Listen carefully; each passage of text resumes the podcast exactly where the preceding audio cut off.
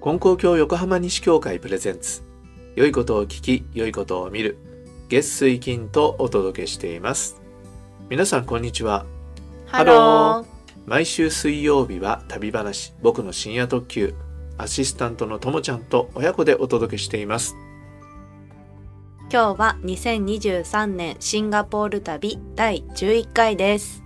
えー前回ブギスのホーカーズで、えー油そばを食べた話をしたところで終わってで実はその後無料のツアーに参加したんですよね。そう今日はその話なんですよね。はい。どうして無料だったんですか？これがですねすごいんですよ。シンガポール政府観光局でやっている何キャンペーンっていうのかな？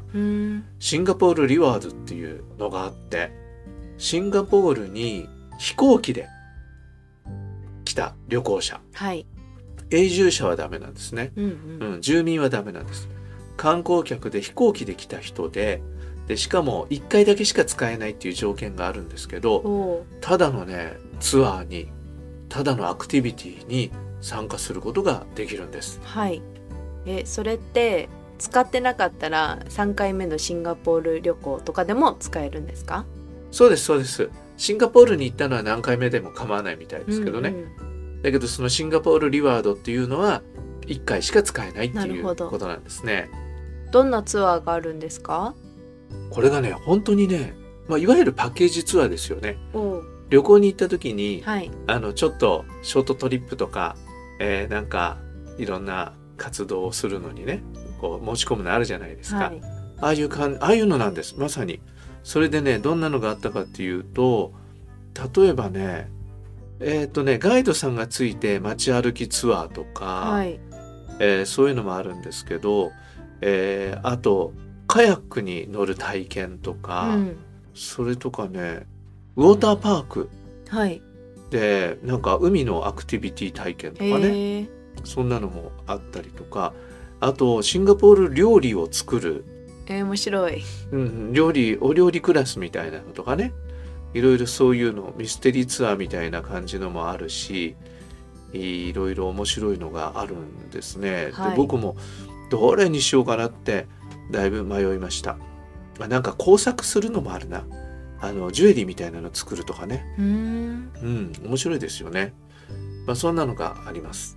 で何を選んだんですか？僕が選んだのはね、えーマリーナベイエリアを自転車で夜うん。回るっていうツアーです。へえ自転車何年ぶりですか？自転車何年ぶりってことはないんだけど、えー乗ってないですよね普段はね。ね。でしかもこう海外旅行で自転車乗るってちょっと珍しい体験じゃないですか。うん。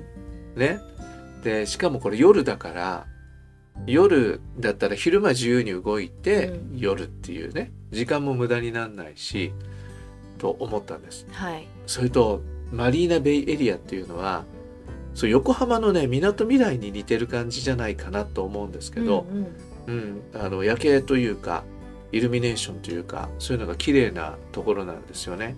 それであこれはいいやと思って参加することに決めました。はい2時間のツアー。おお、うん2時間もじゃあ自転車こげば結構な運動ですねそうそうまあねずっと漕いでるわけじゃもちろんないんですけどね、それで割とね集合地点も、えー泊まってた宿から近いところで歩いて歩いて10分か15分のところだったと思うんだけど、まあ、ツアー会社にねの、えー事務所事務所っていうかあのそこに集まるんで行きました。でまあ腹ごしらえはもうフォーカスで済ませてあったんで、はい。でテクテク行ったんですね。で迷子になるといけないんでちょっと早く行ったら早すぎてもうちょっとどっかブラブラしてきたらって言われて、うん。それで時間に戻って行きました。そしたらもうね自転車がね20台ぐらい並んでんの。へえええー、と思ってこんなに参加するのかなと思って思ったんですけどね。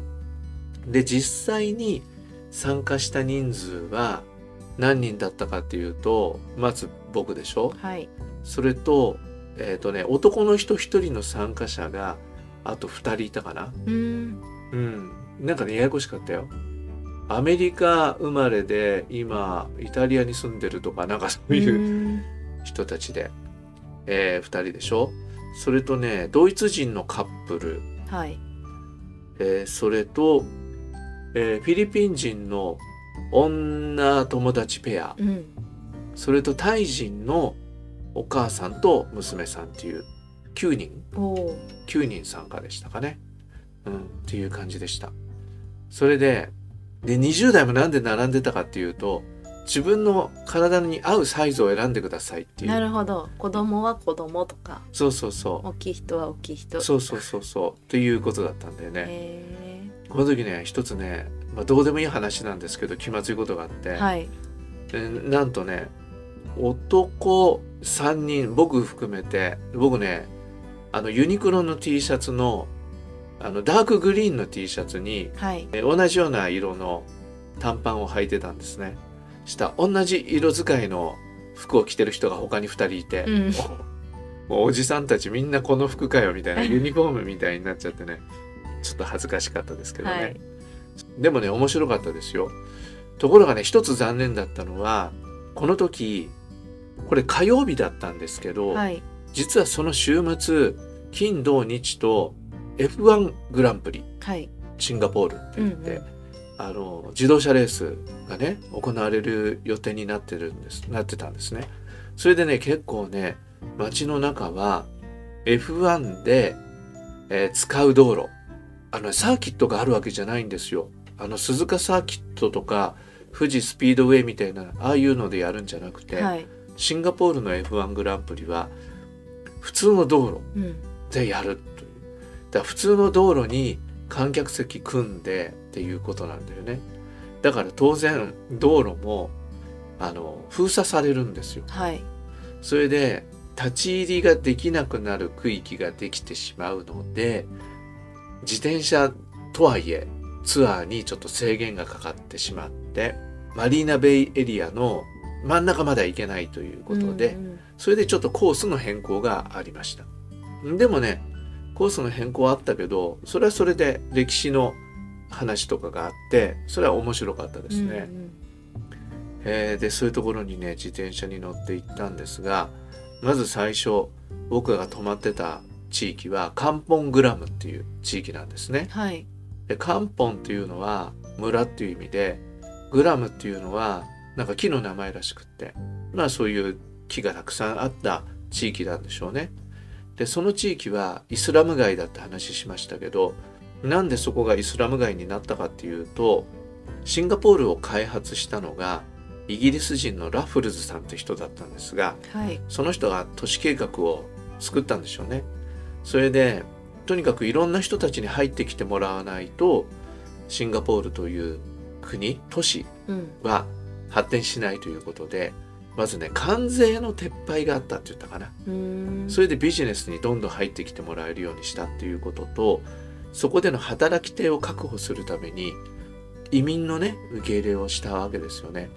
それでまあ地続きのマレー半島の人たちとあとインドの人たちはいインドは当時イギリスの植民地だったと思いますね。でそういう人たちを呼び寄せるためにそれと華僑の人たちがねたくさん入ってきてるからだ主にねマレー系の人とインド系の人と中国系の人とそれと、まあ、イギリスなんかから来てるヨーロッパの人たちっていうはいこういう人たちがいるわけなんですけどそれぞれの人たちが住みやすいように街を作ったんだね。うんで一つカンポングラムっていう場所は、えーマレーシアマレー系の人たちイスラム教を信仰してる人たちが住むエリアとしてそこを割り当てたらしいんですね。ちゃんと割り当てみんな仲良くそこになんとなく集まったんじゃなくて割り当てがあったんですねで割り当てるにあたってモスクを作った。うんうんでそのモスクがすごく立派なねサルタンモスクっていうモスクなんですけどそのモスクを作る時にこの間もちょっと話したような今喋りながらこの間喋ったこともう一回喋ってるような気がしてきましたけどサルタンモスクっていうモスクを作ったんだけどそのモスクはタージマハールをモデルにして作ったと。あでなんでタージマハルなのかって言ったらその子にいたその作る人たちがイスラム建築で知ってるのはタージマハルだけだったっていうんことだったんですね。でもね立派なモスクができてますね。えーでそんな話をまあ聞いたりはい。したわけです。でいろんなところ行きましたけど次に行った場所はねラッフルズホテル、うん。ラッフルズホテルって結構いろんなところにあるんだと思うんだけどまあ多分1号店なんじゃないかな。うん。ラッフルズシンガポールっていうね。もうそれはもう立派な歴史的な建築物っていう感じの建物でホテルなんですけどまあ高級ホテルなんでまあカプセルホテルに泊まってる身としてはあんまり縁のないところなんですが、まあ、外からね自転車でそういうところでいちいち自転車降りてうん。面白おかしく説明を聞かせてくれるんですね。はい。それでまあ英語の説明なんでね半分ぐらいしか分かってない感じもするんですけど、そのラッフルズホテルっていうのはシンガポールスリングっていうカクテルはい。知らない？知らない。全然カクテル知らない。知らないよね。そのシンガポールスリングができたのがそのラッフルズホテルなんだはいっていう話でした。飲ん飲みました？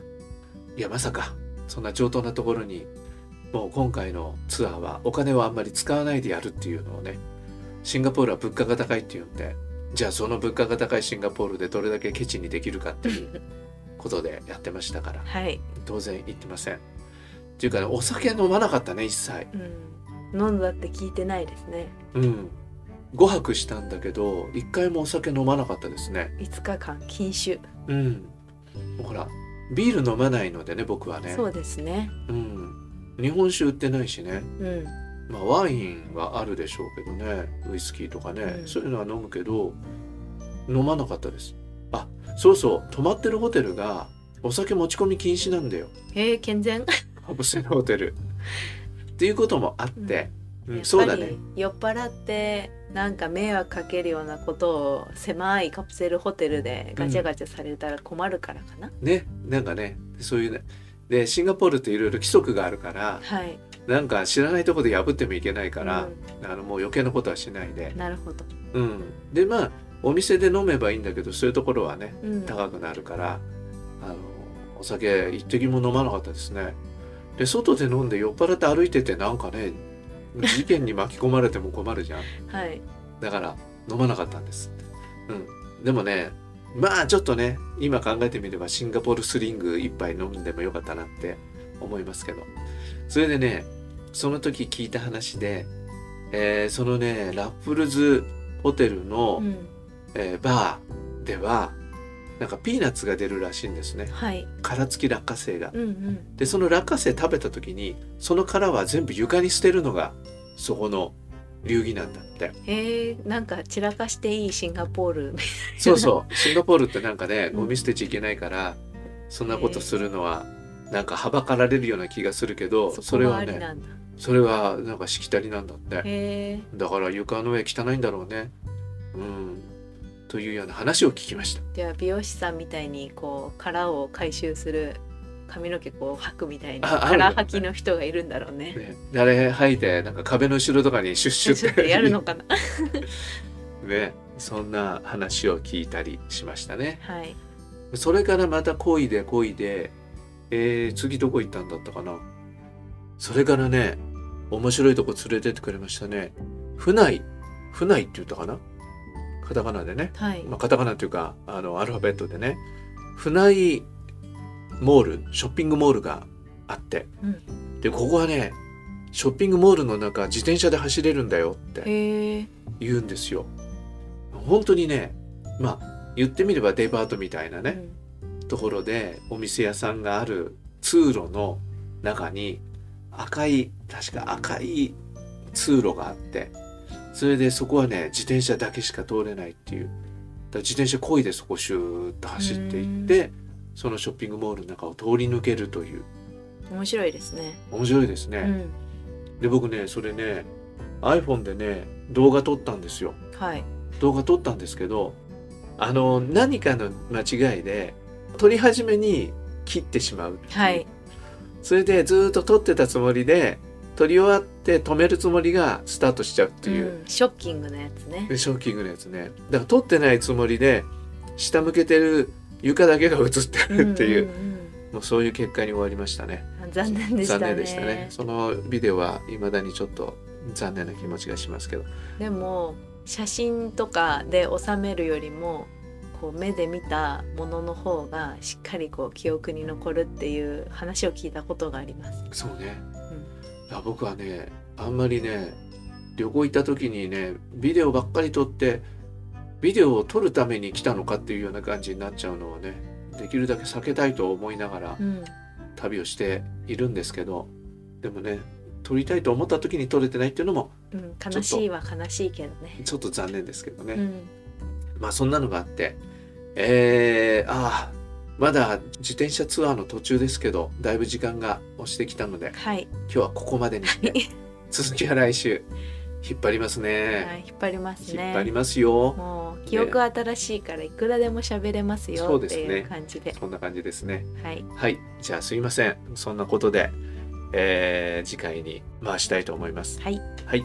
今回もお付き合いくださりありがとうございました。また次回の放送でお会いしましょう。さようなら。